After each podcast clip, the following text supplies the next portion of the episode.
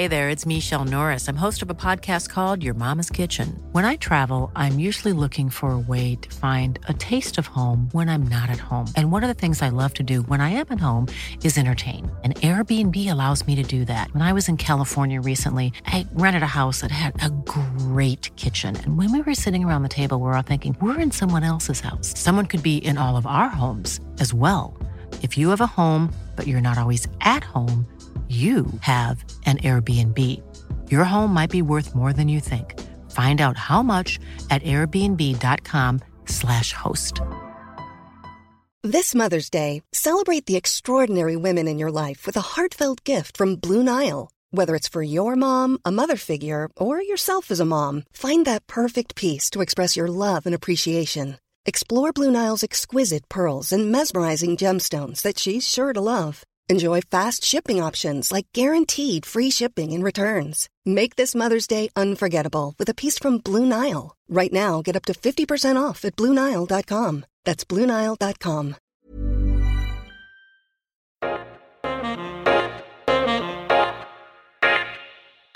This is the story of a portly and bespectacled man who had a gentle smile overshadowed by a walrus moustache. This is a man who saved Manchester United, who financed the club's first ever league and cup glories, and whose legacy lives on every time Manchester United play because he funded and inspired the move to Old Trafford. This man is John Henry Davies, and you're listening to United Through Time. Without him, I think the club could probably went into extinction. As an incurably ambitious and rebellious man, John Henry Davies transformed Newton Heath Football Club into the globally recognised institution of Manchester United.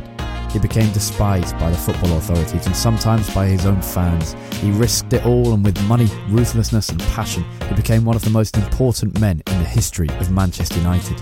When the club was in its darkest hours, then known as Newton Heath, Davies stepped up. A member of the industrial aristocracy, Davies dedicated a quarter of a century to building this great club up. In his 25 years as president, the club changed its name to Manchester United, changed its colours to red and white, won two league titles, an FA Cup, and two charity shields, and moved to Old Trafford. Obviously, John Henry is a very, very important figure in United's history. This proud Manchester man, who could be both ruthless in business and kindly sympathetic and charitable, is the subject of episode 3 of United Through Time, the new podcast delving into Manchester United's long and famous history.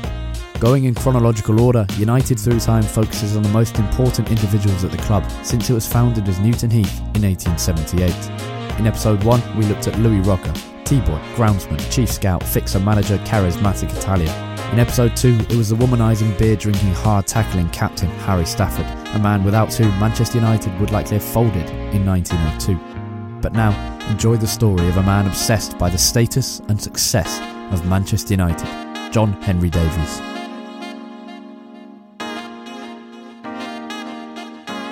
Old Trafford today is part of Davies's legacy. Eh? I'm your host, Harry Robinson, and joining me on this episode of United Through Time will be the great granddaughter of John Henry Davies, Jo Jones, author and esteemed Manchester United historian Iain McCartney, author Ian Gardiner, and Manchester football historian and honorary research fellow at De Montfort University, Gary James.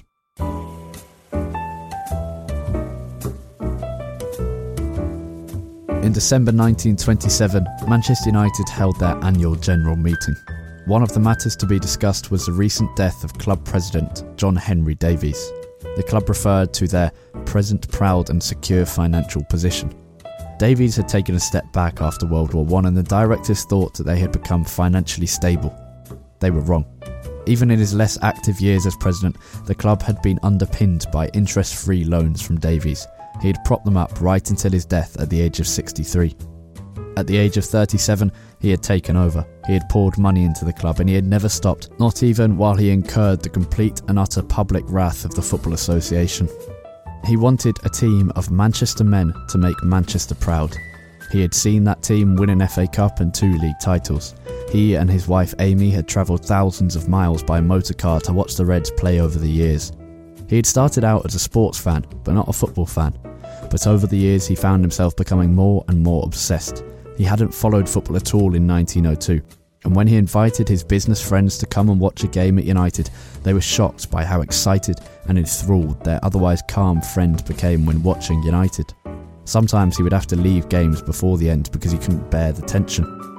He loved Manchester United and he saw them achieve greatness in the 1900s. After the war, things declined, but he saw his Old Trafford Stadium filled by 70,000 people on a couple of occasions and his real impact can be seen by what happened after his death. The club may have referred to a secure financial position, but within a year of his death, there would be serious problems, and that was even while Amy Davies, John Henry's wife, was occasionally sending over sums of £5,000 every so often to help. In 1931, the second coming of J.H. Davies was needed, and it did come, in the form of James W. Gibson. He, too, saved the club from bankruptcy, just like Davies had done. Four years it had taken after Davies' death for the club to be on the brink of extinction once again. His impact can be seen in that alone, but there's things much more important than just that, and you're about to hear them all. Davies came from a normal family, not a wealthy one. His mother, Susanna, was from Cheshire. His father, David Davies, was an engine driver and warehouse engineer and moved to Tutbury, a large village in Staffordshire, about 70 miles from Manchester. He moved there in the early 1860s to find work. Davies' family had been living in Manchester originally and they would return by 1871. John Henry was born in 1864 in Tutbury, Staffordshire, and baptised the following year. He was the fifth child of ten in his family. He wasn't born into a, a wealthy family at all. He was educated in Chorlton upon Medlock. At what school isn't known, but he developed into a good mathematician. Those math skills meant that when he left school, he became a cashier, a lofty job with quite large responsibility in those days. That was his first move into the working world, and he soon became an estate agent, or commission agent as it was known then. He met Amy Cattrall in 1886 and married her two years later in 1888. They had their first child in 1889 called Elsie. John Henry's wife was the niece of the hugely wealthy sugar magnate Sir Henry Tate. He was part of Tate and Lyle, a massive company in the sugar industry. Amy Cattrall was an heiress of Mr. Tate, and so you would have thought that Davies would benefit from Sir Henry Tate's money, particularly upon Tate's death in 1899. But that wasn't quite the case. He received nothing after his death. Tate had taken a disliking for him from the off, and it had been in spite of that that Amy had married John Henry back in 1888. But that didn't matter because as he worked as a commission agent, Davies began to earn more. He accumulated properties where he could and then became the owner of the Derby Arms on Derby Street, Salford. Now he was a landlord and an innkeeper. It didn't take long for Davies to realise where the money was, where the real money was. He began to acquire shares in various breweries. As Ian Gardiner writes in his book on Harry Stafford, Manchester needed beer like it needed oxygen. But Davies had noticed a shift in the sale of beer. It was no longer important who made the best product, but was how many properties each brewery owned. If they owned a property, only their beer would be sold there hotels, bars, restaurants. The breweries were becoming more and more powerful and rich, and landlords were following the opposite pattern. And so, as he worked as a landlord, Davies bought shares in the John Henry Lees Brewery, Walker and Humphreys Brewery, and the Manchester Brewery Company. In 1900, more than 6,000 people were poisoned by arsenic tainted beer. Davies took particular advantage at this point. It hit Manchester hardest and 70 people were killed. Arsenic had entered the supply chain through impure sugar made with contaminated sulfuric acid. The share price of all affected breweries dropped massively, but Davies was smart, shrewd. He acknowledged the drop, but knew that beer's popularity would never diminish in the long term, so he bought up shares everywhere. Not only this, but the breweries which weren't affected saw their share prices increase dramatically. Of course, Davies had shares here too, and so, once again, he made money. He became a director at the John Henry Lees Brewery back in the 1890s. Then he was a chairman at Walker and Humphreys Brewery and later the Manchester Brewery Company too. He was a shareholder in many places and a rich man everywhere. Davies and his wife Amy became philanthropists once they found wealth, well before they got involved with Newton Heath Football Club. They were known for their support of local sports and charities in Manchester, particularly bowls and cycling. Jo Jones, the great granddaughter of John Henry Davies, suggested that Davies may have even owned Haydock Racecourse, situated between Manchester and Liverpool, and now owned by the Jockey Club. I, I think John Henry also owned Haydock Racecourse, is my understanding as well. Whether that was true or not, we don't know, but Davies represented the new industrial aristocracy of the era. sticking to the idea of noblesse oblige, whereby you act well to others if you become rich despite a regular background. Davies was not a football fan though, and so the struggles of Newton Heath at the turn of the century would not have been on his mind, or perhaps not even known to him at all for some time yet.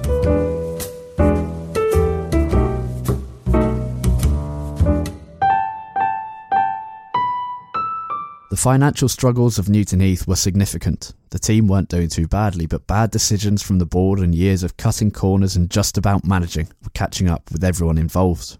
The story of these financial troubles and the eventual saving of Newton Heath by John Henry Davies involves a fat goose, a Swiss mountain rescue dog, and an accountant knocked over on his bike by a horse. To begin with, the goose. As finances dropped at the turn of the century, the men in charge at Newton Heath tried anything to bring more paying customers into the Bank Street Stadium for games. That's how football clubs made most of their income, through tickets. Alf Albut was Newton Heath secretary and had been the first ever full time employee back in 1892. To try and entice people in, he advertised the Bank Lane Canary, an exciting prospect at the time. About 200 extra fans piled in, but it turned out to just be Albut's Christmas goose being fattened up in public.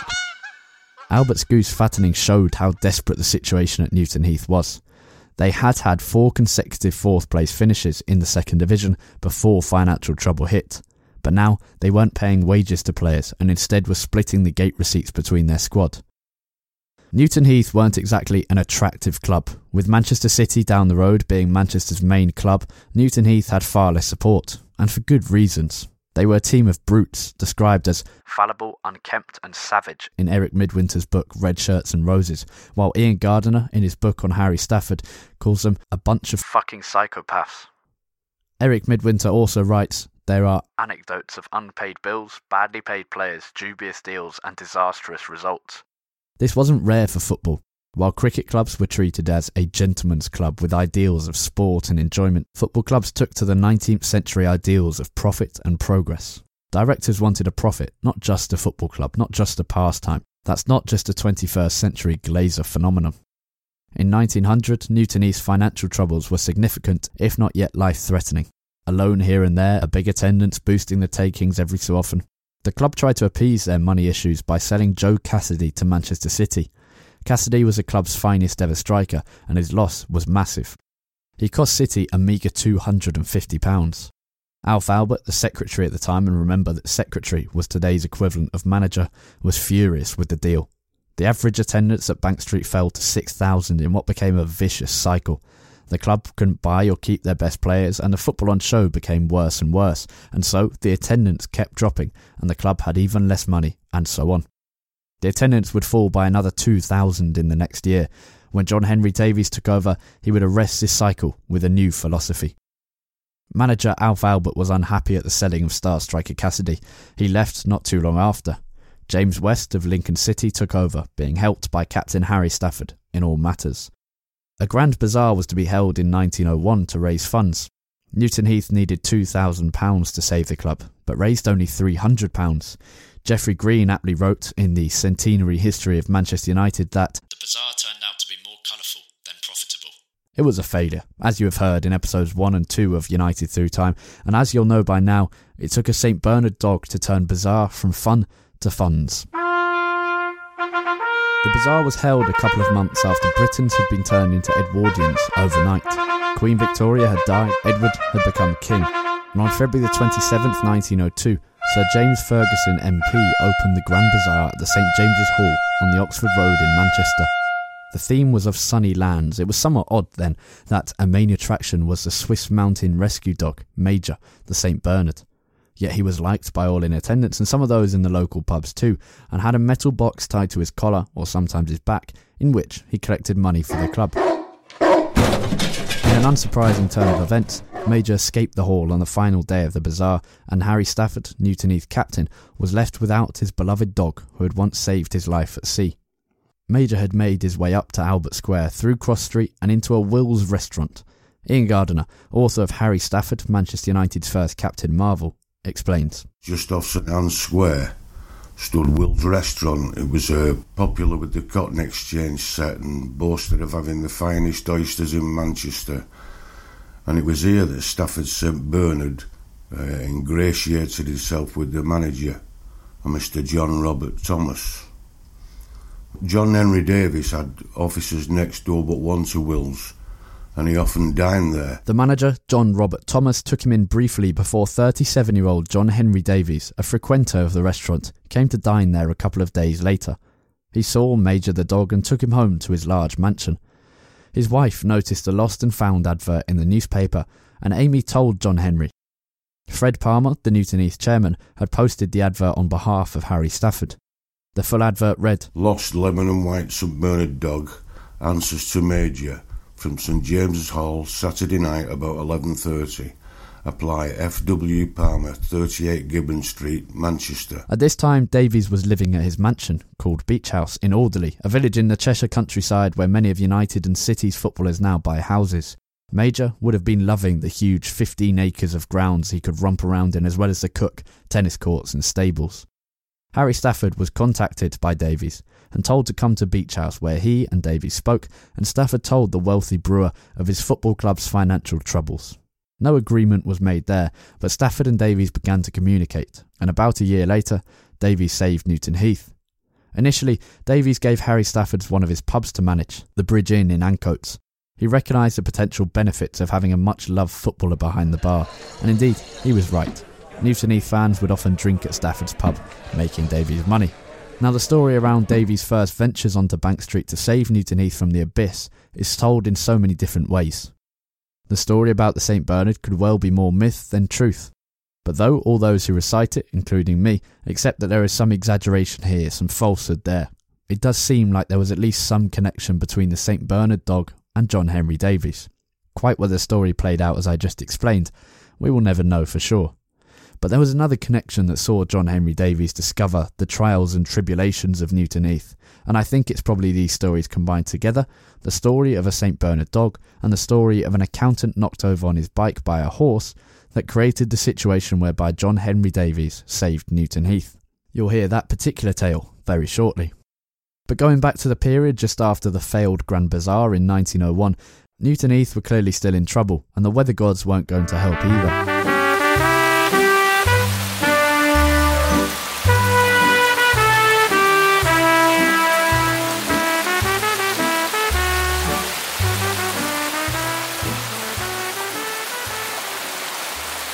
Newton Heath 1901 Christmas Day fixture was postponed because of rain decimating the pitch. A massive attendance had been expected both because it was Christmas Day and because locals wanted to help the struggling club. But with rain calling the game off, the big gate receipts that Newton Heath officials had been expecting to bring in couldn't be taken. Money from tickets, remember, was the club's main source of income, and the constant bad weather wasn't helping throughout the season. Soon after this, the first inkling of the club being wound up, being condemned to a pub quiz question or a matter of insignificance, came in early 1902, January. The Athletic News reported of a greatly regrettable situation whereby one of the oldest association teams in the country could cease to exist. Former Newton Heath director William Healy had brought a winding up order against the club after much deliberation on his part. He had lent the heathens around £242, a sum in today's money of around £29,500. He didn't really have much choice. And so, on January the 13th, Newton Heath game against Middlesbrough was postponed after officials turned up to the Bank Street ground, only to find that the official receiver had locked the gates. To make it even more of a kick in the stomach, it was finally a day of great weather. But no football could be played, no money could be taken in. A few days later, the Football League held a meeting to discuss the matter. Back at Newton Heath, the players were desperate to see things resolved. Ahead of an away match against Bristol, one player remarked that he had never known the team to train harder than they had done this week. Harry Stafford's efforts to raise money locally had created a pot big enough for the team to travel down to Bristol, but not enough to stay overnight. And so, after starting their journey at 4 in the morning, the knackered heathens were beaten 4 0 by Bristol. All their efforts had been in vain but at least they played the game. Just after that Bristol game, the judge, Reginald Brown, ruled that Newton Heath should be allowed to play at their ground again at Bank Street. It was a stay of execution, perhaps encouraged by the efforts of those involved with the team. But for the first game back against Blackpool at home, snow fell, and so only a small attendance was recorded again. February the 1st, 1902 saw the FA decree that Newton Heath should be allowed to carry out the season's fixtures under the management of their current board. The Athletic News responded to this by urging the Newton Heath directors to call supporters together for a meeting to explain the situation. Soon after, they would happily report that there is no question of extinction for the Newton Heath Club after they appeared in court once more and were given a further stay of execution. They explained that there would be very serious financial consequences for all involved, but that they had no fear of the club collapsing completely. Looking back, it's quite surprising that they were so certain. At this point, it was very possible that things could have deteriorated even further. Now, it's at this time that we drop back into the story of John Henry Davies. Yes, he's already made contact because of a much loved St. Bernard dog, but that dog remains under the ownership of Newton Heath captain Harry Stafford. Davies has not invested any money in this football club, and they remain on the brink. Iain McCartney helps to explain a different, more logical version of events that led to John Henry Davies saving Newton Heath. What it was, he was heading home uh, from work one Saturday afternoon in his horse and trap, and uh, he actually knocked this lad off his bicycle and he got out to see who it was, what had happened, sort of thing. And it turned out it was a, a gentleman called George Lawton, who was actually an accountant with Walker and Holmes's Brewery, which was owned by by Davies. So the lad got up off his bicycle, just about to give the the chap that knocked him down a right mouthful, and seen it was his boss. So he, he thought, well, I better not do that. So um, uh, Davies said to him, "said Right, said, well, what's the hurry? Where are you going? He said, no, it's Saturday afternoon. I'm going to Newton Heath. I'm going up Oldham Road to, to the football. Davies was supposedly impressed by the passion of this football fan who worked for Davies as an accountant and had grown up alongside him in Chorlton upon Medlock. But when Lawton actually got to the ground, he found out the bailiffs were also in attendance and they were outside the three turnstiles taking all the money that was being paid by the supporters to enter the ground. Um, so following the game, Lawton had a, a chat with Harry Stafford, who, funny enough, owned the St Bernard's dog, and together they actually set off to Davies's house and managed to persuade Davies uh, to pay a visit to Newton Heath ground, see what was what. And uh, after that, um, Davies decided to pay off all exist- existing debts, and he began attending games on a regular basis. And Lawton himself actually became a director of the club later on. Again, this story cannot be verified. It's just as romantic as a St. Bernard story, and together they create a film like coming together of events that led to John Henry Davies saving Newton Heath. And so, Davies was now in the know about the situation at this local football club. This is February 1902. Quite when he knocked over George Lawton on his bike can't be said, but is likely to have been in late January or early February. On February the 15th, Manchester's official receiver declared that the club had a total liability of £2,670, the equivalent of over £300,000 in today's money. But behind the scenes were developments that meant Newton Heath's situation could be about to improve. Harry Stafford and co were still working tirelessly to keep the club afloat for fans like George Lawton. And on February the 22nd, the Manchester Evening News reported the following. We are asked by a late director to state that a Mr. G. H. Davies was a gentleman who recently signed a new player named Higson, and he did so at the request of three members of the present committee. The Evening News' report had made one slight error. It was J. H. Davies, not G. H., but this is our John Henry Davies. He'd got his foot in the door. He was proving to the current board that he was committed to helping. The player in question was a James Higson, signed from the Manchester Wednesday team, and he only played a couple of games, but that's not the relevant bit.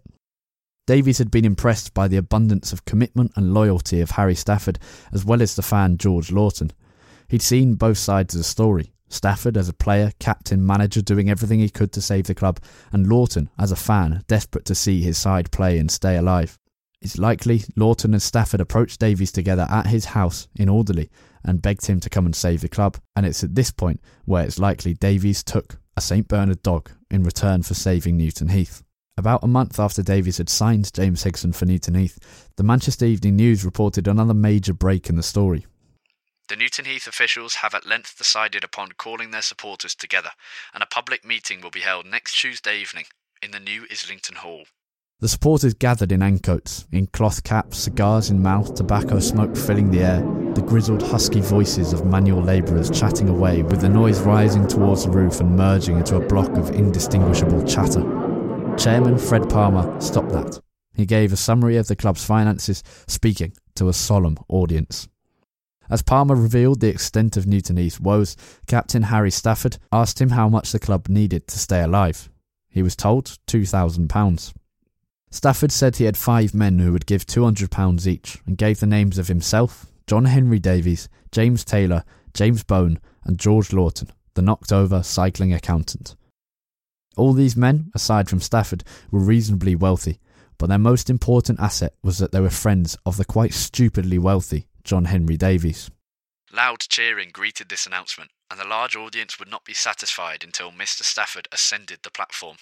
Davies himself was not here for this moment. By March 27th, there was already a hesitancy as to the validity of Stafford's claims and quite whether these men were willing to save the club. Very little headway seems to have been made, the newspapers reported. Part of the reason for that was that the board had realised that Davies wanted to take over the club, not simply prop it up and help them. They were apprehensive because they'd put a lot of their own money into Newton Heath, even if they had done so in an irresponsible and ineffective manner. Davies wanted to run things, of course. It seems that wasn't his intention at the start, when he first heard of Newton Heath's troubles. But he was a shrewd businessman with a sharp eye for profit and a visionary mind in terms of the profitability of football. It wasn't simply a matter of saving the club through sympathy, it was about increasing his own reputation. Could well have been seen as a, a sort of community thing. He, he was serving the community. You could think, well, he, he owns a brewery, so if word got out that he was sort of backing Newton Heath, Manchester United, he would be thinking from a, maybe a business perspective that the supporters would visit his brewery, his hotel that was uh, had his actual drink rather than go to one that didn't. He recognised that football could be used for profit. He'd already shown that when he gave Harry Stafford a pub in Ancoats to manage. It was guaranteed money having a footballer behind the bar. He also gave Billy Meredith the funds to start his famous sports equipment shop in St. Peter's Square, according to Mark Metcalf. Davies was shrewd and wanted a profit, but it shouldn't be forgotten that he was also a proud Mancunian and a sports fan who had been impressed by the loyalty of the men involved at Newton Heath, particularly Stafford and Lawton. By April the 3rd, though, more caution was being given in the newspapers. Davies had offered £110 to take over, and the Newton Heath board had turned it down. Very little probability of any further conference, was the judgment of the local papers. But eight days later, an amicable settlement was the headline. John Henry Davies had seen his offer of £110 refused and so offered £210, and that was accepted. Just like that, Newton Heath had been saved. John Henry Davies had kneeled down and picked up the ashes of this football club that was so loved in the local community despite all of its faults. Davies and his mates would take charge on May the 18th at the end of the football season, but they were already getting to work. By the start of May, Newton Heath had already changed name and huge plans for the Bank Street ground were already underway. Ryan Reynolds here from Mint Mobile. With the price of just about everything going up during inflation, we thought we'd bring our prices down. So to help us, we brought in a reverse auctioneer, which is apparently a thing. Mint Mobile unlimited premium wireless. Ready to get 30, 30, bit to get 30, bit to get 20, 20, 20, bit to get 20, 20, bit to get 15, 15, 15, 15 just 15 bucks a month. So, Give it a try at mintmobile.com/switch. slash $45 up front for 3 months plus taxes and fees. Promo rate for new customers for limited time. Unlimited more than 40 gigabytes per month slows. Full terms at mintmobile.com.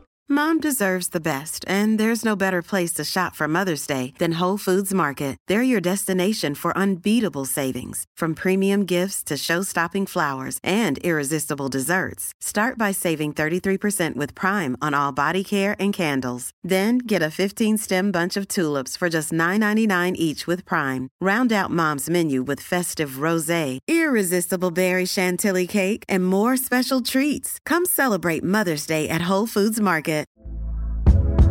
Hey there, it's Michele Norris. I'm host of a podcast called Your Mama's Kitchen. When I travel, I'm usually looking for a way to find a taste of home when I'm not at home. And one of the things I love to do when I am at home is entertain. And Airbnb allows me to do that. When I was in California recently, I rented a house that had a great kitchen. And when we were sitting around the table, we're all thinking, we're in someone else's house. Someone could be in all of our homes as well. If you have a home, but you're not always at home, you have an Airbnb. Your home might be worth more than you think. Find out how much at airbnb.com/slash host. John Henry Davies was now the man in control. All the board members, besides Stafford and Councillor Edward Bishop, were Davies's men. And all the money for the takeover almost certainly came out of John Henry's wallet. Within a decade's time of taking over, Davies would see his club win two league titles, an FA Cup, two Charity Shields, and one day in February 1910, he would stand upon a beautifully kept pitch at Old Trafford, the finest football stadium in the land for one of the nation's finest football teams.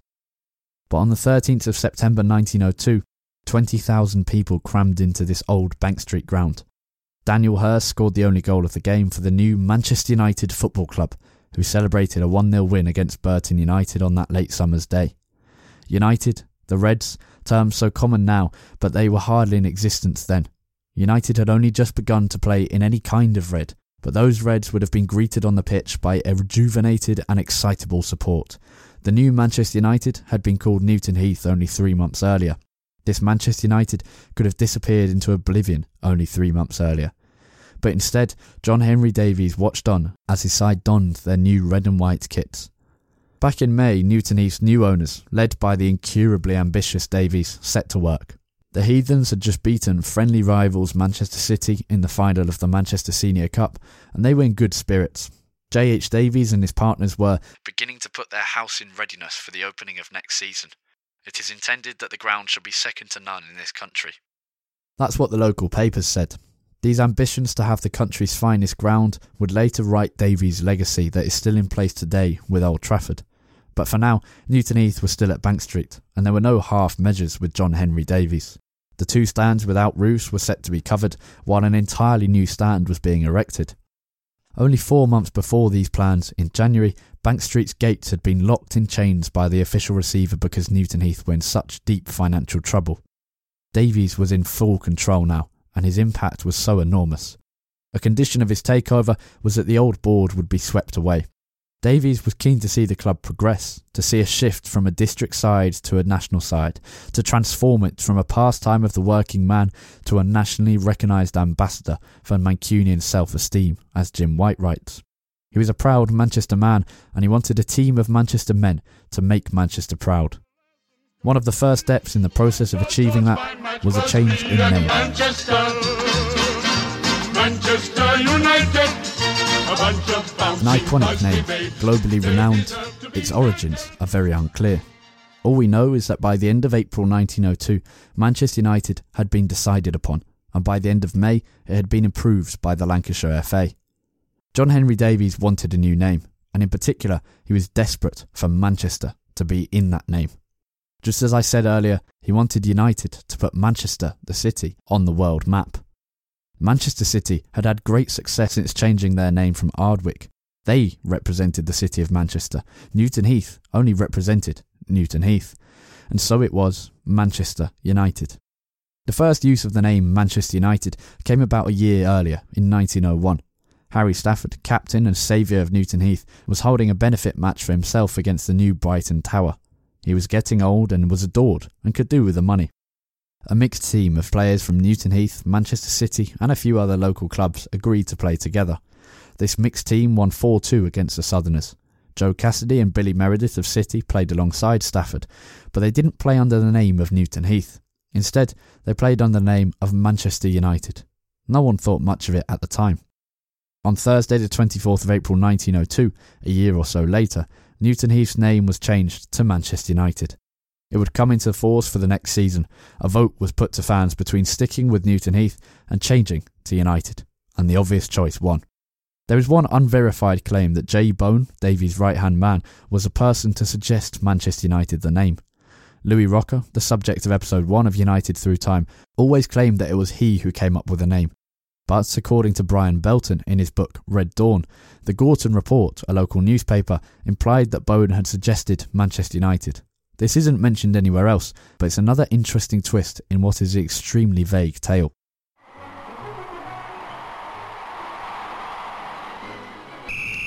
Manchester United in red shirts. The cup final Manchester begun. United was one thing, but another change was just as significant red and white strips. Where this idea came from is even more of an unknown. The first season in red and white was the 1902 03 campaign. Up until 1896, Newton Heath had played in green and gold, but then in blue and white for eight years. So we know that the colours changed when Davies arrived, and why he did so, and why they did, is obvious. United had a new name, a new brand, and so it was only natural for the colours to change too. But why he would prefer red and white isn't obvious. Neither the Manchester Brewery or the Walker and Homfray Brewery Company had red as a colour on their crest or their products, so it can't have come from there. If it was down to Davies, it's quite possible that he simply likes the colour red. But it could just as well have been the suggestion of one of the club's volunteers, someone like Louis Rocca, although obviously not him because he wouldn't have shut up about it for the next half a century if it had been him.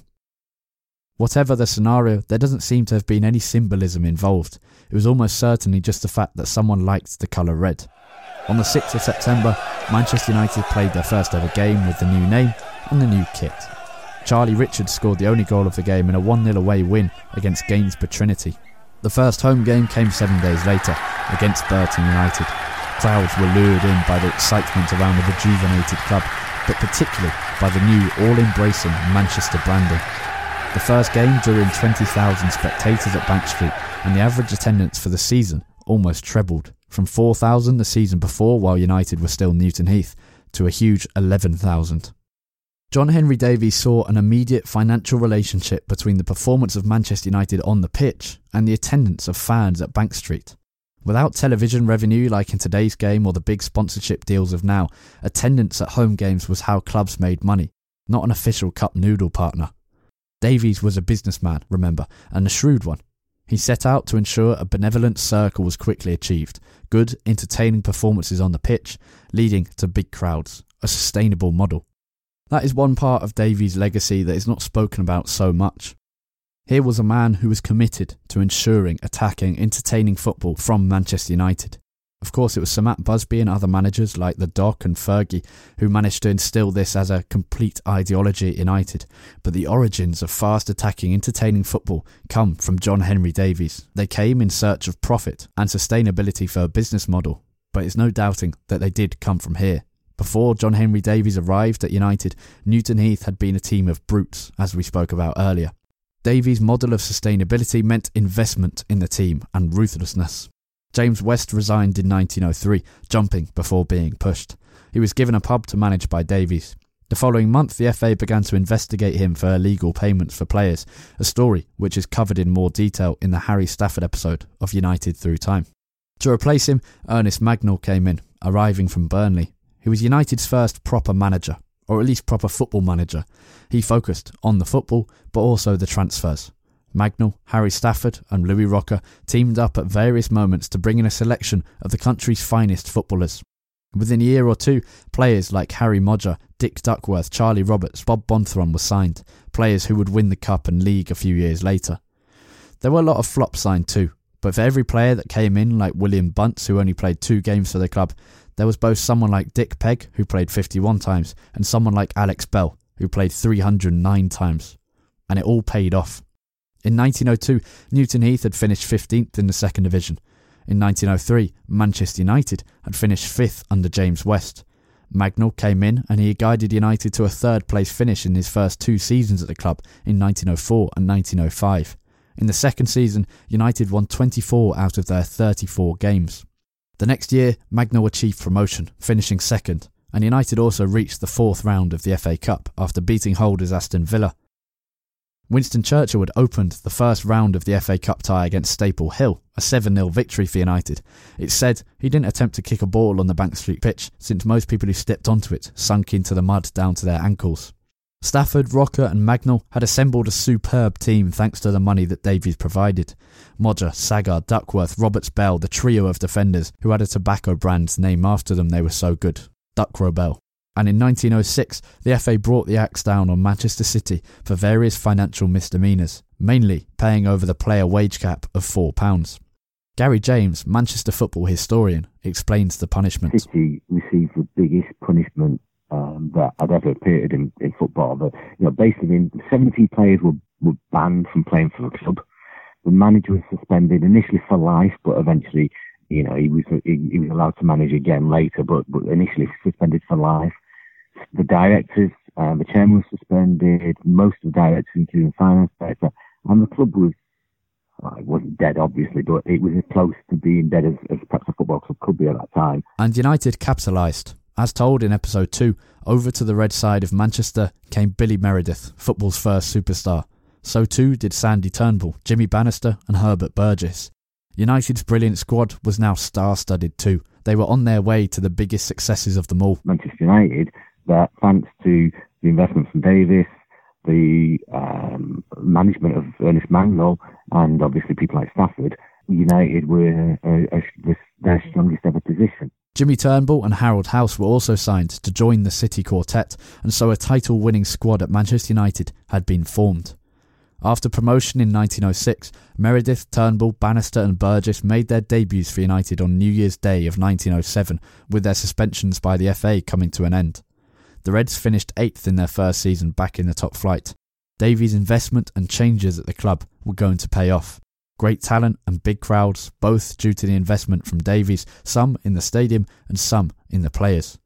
There was some fortune, of course. The situation at City was big for United. It gave them three or four of the best players they could possibly have. It also drew even more support from the people of Manchester, people who had previously chosen to watch City over United, but now followed the talented players of Meredith and Turnbull to Bank Street. The other fortune for Davies was that Harry Stafford had fallen on his sword in 1904 and accepted a three year ban from football for the financial mismanagement at United and a failure to keep books properly. In December 1904, Stafford and James West were uh, banned by the FA for three years for making illegal payments to players and failing to keep the books in order. Which I should have read, failing to keep the books full stop because apparently Stafford burned them. The duo took the rap so as not to draw attention to the extent of Davies's autocracy within the club, and they were rewarded accordingly. West became landlord of the Union on Canal Street, while Stafford moved into the Imperial Hotel on Piccadilly, one of uh, Davies's largest establishments and prime location close to the London Road station. By Stafford doing that, Davies was exonerated, temporarily at least, allowing him to keep pumping money into the club and have full control of it. Had Stafford not done so, it's possible United could have been punished in a similar fashion to City. The football authorities despised John Henry Davies from the off. But United escaped serious punishment. They had a stadium nearly fit for champions, a team deserving of a title, and an owner who had poured money and deserved a reward in the form of a silver trophy. All of that in part two of United Through Times episode 3. John Henry Davies, out next week, covering two league titles, an FA Cup, a move to Old Trafford, United in the 1920s, and how United's bitter rivalry with City began. Thanks for listening to part one. Here's a cool fact a crocodile can't stick out its tongue. Another cool fact you can get short term health insurance for a month or just under a year in some states. United Healthcare short term insurance plans are designed for people who are between jobs, coming off their parents' plan, or turning a side hustle into a full time gig. Underwritten by Golden Rule Insurance Company, they offer flexible, budget friendly coverage with access to a nationwide network of doctors and hospitals. Get more cool facts about United Healthcare short term plans at uh1.com. Mom deserves the best, and there's no better place to shop for Mother's Day than Whole Foods Market. They're your destination for unbeatable savings, from premium gifts to show-stopping flowers and irresistible desserts. Start by saving 33% with Prime on all body care and candles. Then get a 15-stem bunch of tulips for just $9.99 each with Prime. Round out Mom's menu with festive rosé, irresistible berry chantilly cake, and more special treats. Come celebrate Mother's Day at Whole Foods Market.